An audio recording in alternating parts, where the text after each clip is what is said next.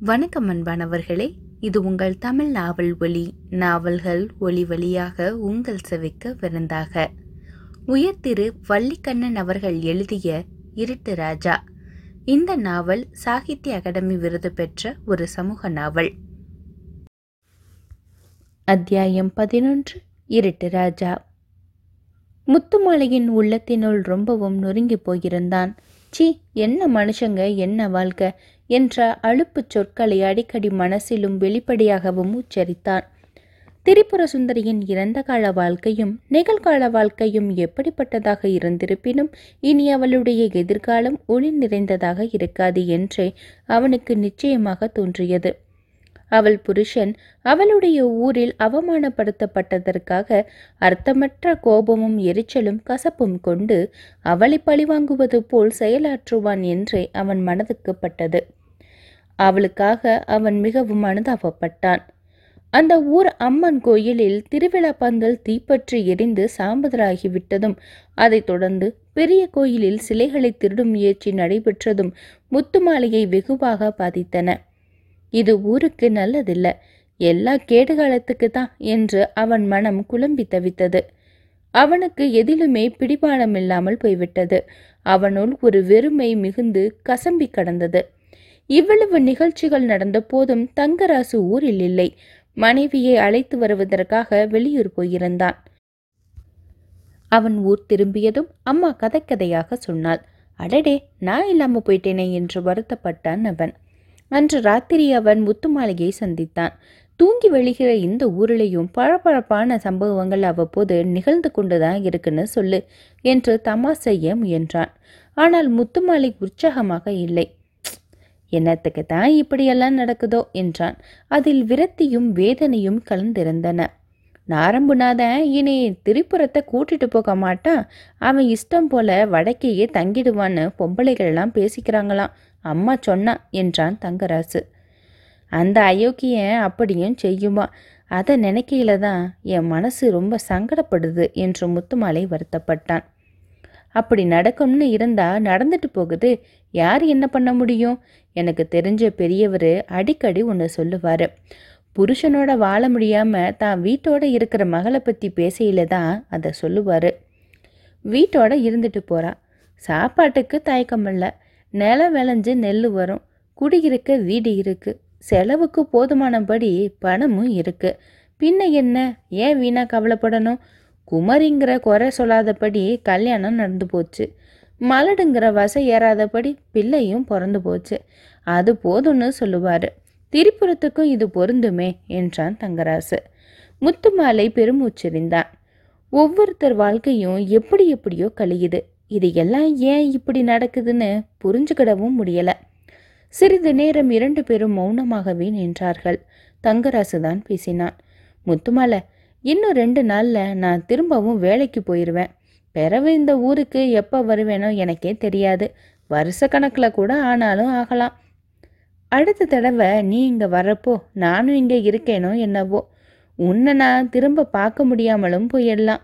இதை முத்துமாலை விளையாட்டாக பேசவில்லை என்பது அவனுடைய குரலே அறிவித்தது.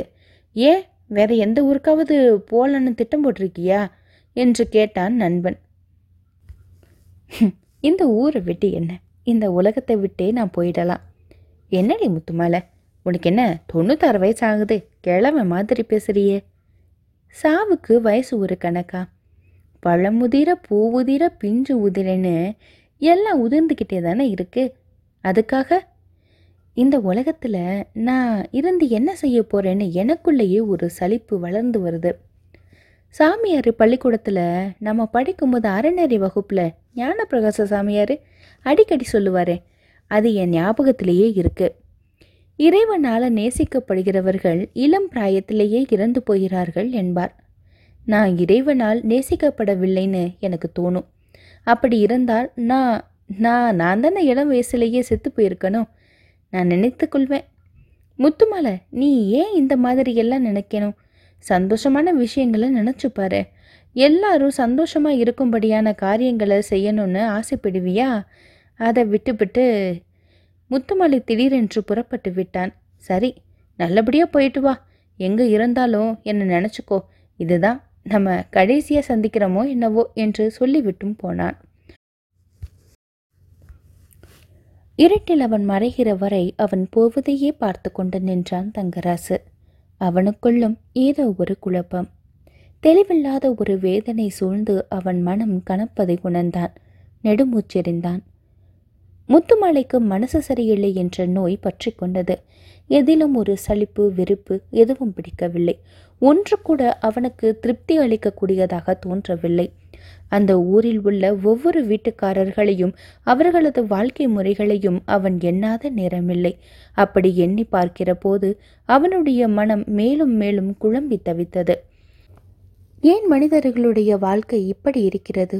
எதற்காக எல்லோரும் இவ்வளவு கஷ்டப்பட நேர்கிறது? என்ற ரீதியில் விடை கிடைக்காத கேள்விகள் அவன் உள்ளத்தில் அலைமோதி கொண்டிருக்கின்றன. ரொம்ப பேர் சாப்பாட்டிற்கும் அவசியமான செலவிற்கும் பணம் இல்லாமல் தவிக்கிறார்கள். காசு காசாக எண்ணி எண்ணி செலவு செய்ய வேண்டிய நிலையில் திண்டாடுகிறார்கள். அதே வேளையில் நாரும் பூநாதனை போன்றவர்கள் நூறு ரூபாய் நோட்டுடன் அலட்சியமாக செலவு பண்ண முடிகிறதே? ஐநூறு ரூபாய் கொடுக்க வேண்டும் என்று சொன்னதுமே அவன் ஐந்து நூறு ரூபாய் நோட்டுகளை உடனே எடுத்து கொடுக்க முடிகிறதே. எண்ணத்துமே எவ்வளவு அலட்சியம் அவனுக்கு. இந்த நினைப்பு முத்தமலையை ஓயாது அலைக்கழித்தது. அந்த இடத்திலிருந்து கிளம்பி போனவன் எங்கே போனானோ என்ன செய்தானோ என்று நினைக்காமல் அவனால் இருக்க முடியவில்லை. எங்கே போவான்? இதே மாதிரி ஒதுக்குப்புறமான கோயில் இருக்கக்கூடிய ஒரு ஊர் எங்கேயாவது தேடி அங்கு போயிருப்பான். கூட்டாளிகள் ஆங்காங்கே இருப்பார்கள். பணம் திரட்ட வேண்டுமல்லவா?